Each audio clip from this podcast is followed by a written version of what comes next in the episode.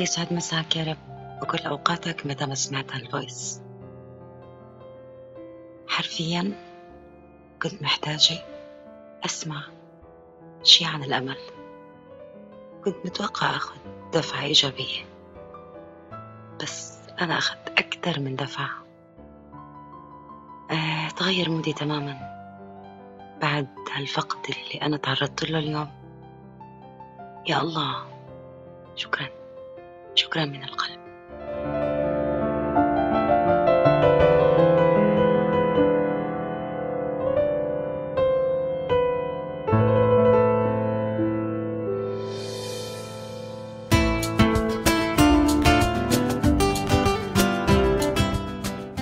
يا عيني عليك. أشكرك أنك قررت أنك تسمع هالحلقة لأنك راح تعرف أحد طرق السعادة اللي تدورها. نبدأ؟ نبدأ.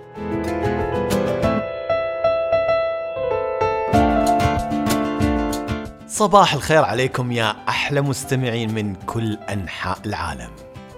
الأسبوع الماضي حطيت سؤال على حساب صباحو على الإنستغرام أستفسر فيه من وين قاعدين تستمعوا لي وخليت السؤال 24 ساعة. وأسعدتني ردودكم على السؤال لأني اكتشفت أن عندي مستمعين من مختلف أنحاء الوطن العربي وحتى تركيا. لذلك أقول لكم شكرا من الأعماق على دعمكم وتقديركم لي من خلال استماعكم لحلقات هذا البودكاست اللي هدفه فقط وفقط إسعادكم وفائدتكم شكرا لتواصلكم معي ورسائلكم اللي تزيدني سعادة. خلونا الحين ننتقل لحلقتنا اللي مثل ما قلت لكم راح تدلكم على إحدى طرق السعادة اللي المفروض إن نتبناها. ما أبي أطول عليكم. خلونا نبدأ وقبل ما نبدأ نقول يا صباحو.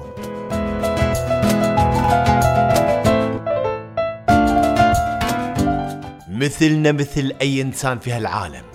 يدور على السعادة والفرح والحب لكن من دون فايدة خصوصا في هالأيام. لأن صرنا نعيش في عالم الخيارات والموارد والحريات صارت فيه وايد وصار الاعتماد أكثر على التكنولوجيا. ومع كل هذا معظمنا يعيش حياة كلها توتر وتنقصها المتعة أكثر من أي وقت. لكن السؤال هنا ليش قاعدين نحس بهالإحساس؟ وش اللي ناقصنا؟ وش اللي نفتقده بالضبط؟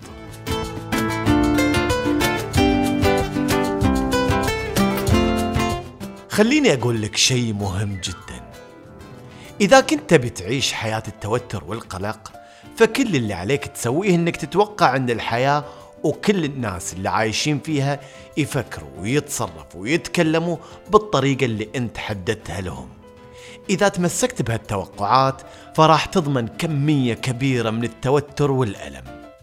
البشر مختلفين في القيم والمعتقدات. لهم مخاوفهم لهم عاداتهم لهم احتياجاتهم. لذلك يمكن تلاحظ بأن أشخاص وايد تعرفهم لطيفين عطوفين حنونين طيبين وممكن في لحظة يتحولوا إلى أشخاص لئيمين أو مشاعرهم متبلدة. وعادي تلاقيه ترى مو واعي للأثر اللي يتركه في غيره بسبب لؤمه وتبلد مشاعره. لذلك إذا كنت تظن بأن الطريقة الوحيدة عشان تشعر بالسعادة هي أن الكل يتصرف ويتواصل وياك بالطريقة اللي تلبي توقعاتك المثالية اللي أنت حطيتها لهم ساعتها اعرف أنك قاعد تخطط لحياة مليانة خيبة أمل وألم. تدري شنو الحل لشعورك المستمر بخيبة الأمل؟ إنك تثق بأن الناس قاعدين يبذلوا قصارى جهدهم باللي يقدروا عليه إنهم يسعدوك. لا تتوقع أن الكل مثالي ولا تتوقع أن تغير تعامله معاك يتعلق فيك أنت. ترى هالشخص بمجرد إنه يحس بالتوتر والضغوط الخارجية يخلي أطباعه تختلف وهالشي غصب عنه. مو بإرادته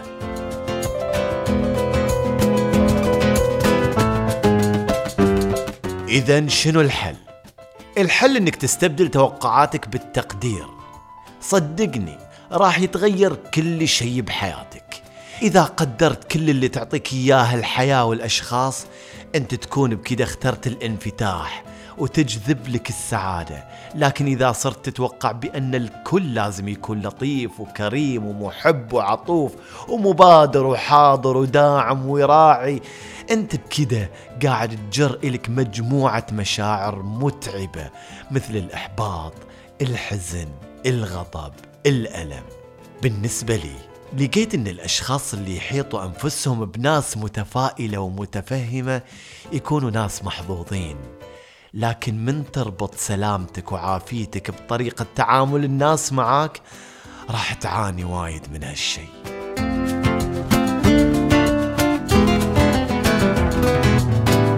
تكلمت في حلقة من حلقاتي السابقة أو حتى من خلال حسابي في سناب شات عن الامتنان وأثر الامتنان على حياة الإنسان وشلون يأثر على نفسية الشخص.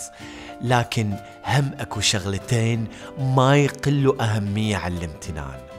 وقبل لا أتكلم عن هالشغلتين تذكر إن إذا كانت عندك توقعات تنتظرها من أشخاص أو ظروف ما تقدر تسيطر عليها فمن المؤكد إنك راح تشعر بمشاعر الغضب والاستياء.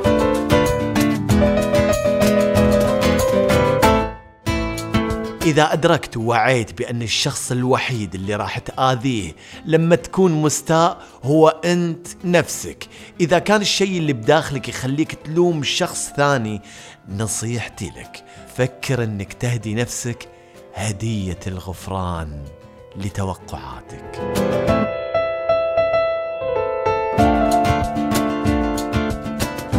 سألت نفسك يوم من الأيام شلون قدر نيلسون مانديلا إنه يغفر لأشخاص سلبوا منه ربع قرن من حياته وسجنوه ظلم. لما سألوه كيف نجيت خلال كل هالسنوات قال أنا ما نجيت أنا استعديت. الله. إي نعم استعد للغفران عشان لو نجا راح يكون قادر على إنه يتجاوز سالفة سجنه وتستمر حياته. كان يعرف انه إذا تغاضى راح يكون قادر على انه يقود نفسه واللي حواليه عشان يغير من واقع بلده في جنوب أفريقيا.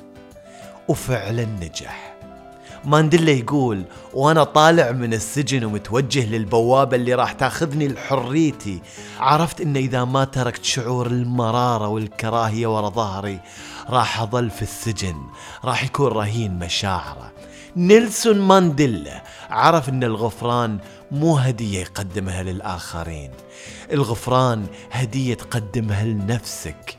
الغفران تحرر حقيقي من قصص ماضيك ومن الألم والغضب اللي ممكن إنه ينخر في عقلك وجسدك. نيلسون مانديلا وأوبرا وينفري المهاتما غاندي وغيرهم مو هم الوحيدين اللي يقدروا على هالنوع من الغفران الكامل. كلنا قادرين على الغفران. إذا ارتقينا بأفكارنا ومعاييرنا راح نحرر أنفسنا.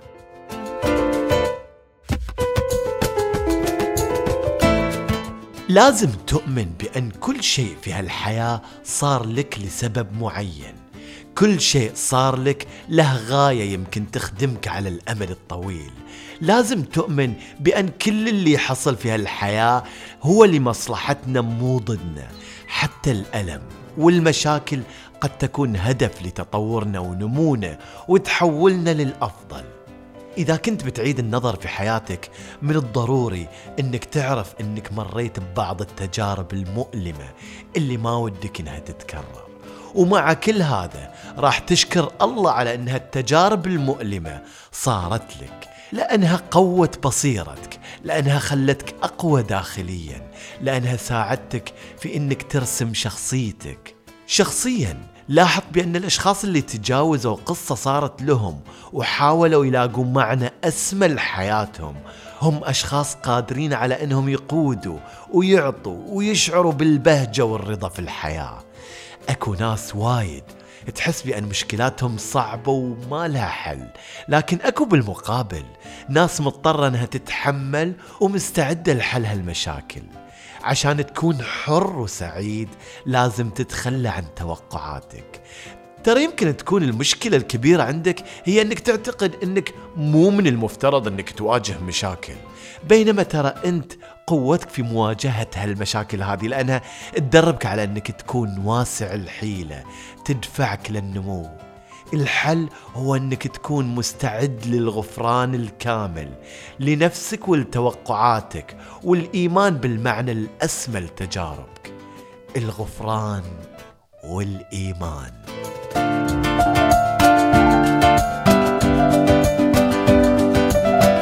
كلنا نعرف مدى تأثير الغضب والقلق والتوتر على حياتنا الصحية. كلنا نعرف شلون يأثر على جودة نومنا وتفكيرنا. المشاعر السلبية تخلينا نشعر بأننا أسرى لهالمشاعر ونقعد طول يومنا مصابين بأنواع الآلام الجسدية والنفسية.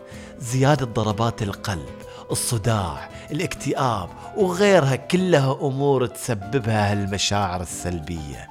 لكن بالمقابل الغفران يعزز السلامة والعافية وصحة القلب والشعور بالراحة. لكن شلون تقدر تغفر؟ وكيف تلقى هالقوة في قلبك؟ أنا أقول لك.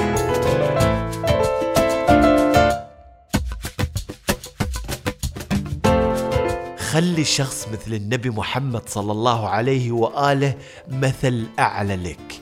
اللي غفر وسامح حتى ألد اعدائه ينسب ويتآذى رغم هذا يقول اللهم اغفر لقومي فإنهم لا يعلمون. تدري حاول إنك تسترجع وقت في الماضي. متى آخر مرة سامحت فيها شخص من دون حتى ما يعتذر؟ كيف تقدر تختار الغفران من دون ما يتطلب هالشيء الاعتذار أو شروط أو تغيير في المشاعر؟ وين ممكن تلقى معنى اسمه وتحرر نفسك؟ كيف تقدر تتجاوز الأمر ببساطة؟ الأمر بسيط. إنك تتخلص من التوقعات اللي ما منها فايدة وإنك تقدم الامتنان. حاول إنك تخصص عشر دقائق في اليوم تمتن فيها لأكبر عدد من الأمور البسيطة اللي ممكن إنها تخطر في بالك. تدري ليش؟ لأن مستحيل أنك تشعر بالغضب في ذات الوقت اللي تشعر فيه بالامتنان. لذلك دايما خلك ممتن. إنك تعتاد على الامتنان بشكل يومي. هالشيء راح يساعدك على إنك تتخلص من مشاعر الغضب لأن اثنينهم ما يجتمعون. راح يساعدك على مسامحة الناس لما تصيبهم مشكلة ويحسوا بالضغط. لذلك الامتنان من الأمور البسيطة اللي راح تساعدك على الغفران بسرعة وسهولة وراح تحررك من آلامك.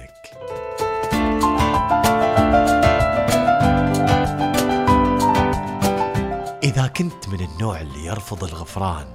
معناته إنك لازلت تلوم أمور وأشخاص آخرين غير نفسك. هالشي طبيعي.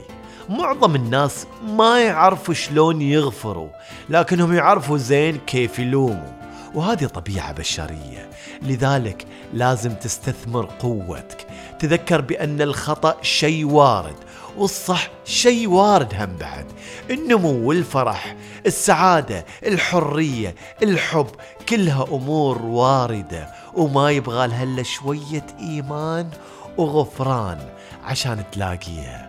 واحدة من الأمور اللي تخليني سعيد في حياتي هي أني قادر على الغفران لنفسي ولتوقعاتي ولكل الناس اللي آذتني. لأني أعرف أني إذا أظل أعيش بمشاعر الغضب والقلق والتوتر واللوم راح أشعر بأني سجين لهالمشاعر وبأن حريتي سلبت مني بسبب هالمشاعر. وبالتالي إذا حريتي سلبت مني فمعناته أن سعادتي ما لها وجود. الغفران والإيمان يا جماعة الغفران والإيمان.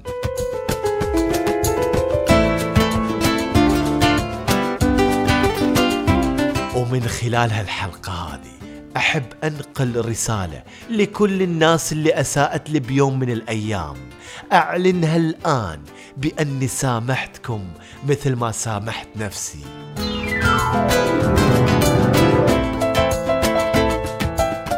وأنت عزيزي المستمع هل عندك القوة إنك تسامح وتغفر لنفسك وللناس اللي أساءت لك؟ إذا كان المقابل إنك تشعر بالراحة والسعادة أو لا ارسلوا لي إجاباتكم من خلال وسائل التواصل الاجتماعي المخصصة للبودكاست سواء على تويتر أو إنستغرام أو حتى بالإيميل والرسائل الصوتية. ولا تنسوا تشاركوا هالحلقة مع أحبابكم وتقيموا البودكاست على تطبيق أبل بودكاست عشان نستمر معاكم. والحين أقدر أقول لكم أتمنى لكم يوم سعيد وأرجع أقول لكم يا صباح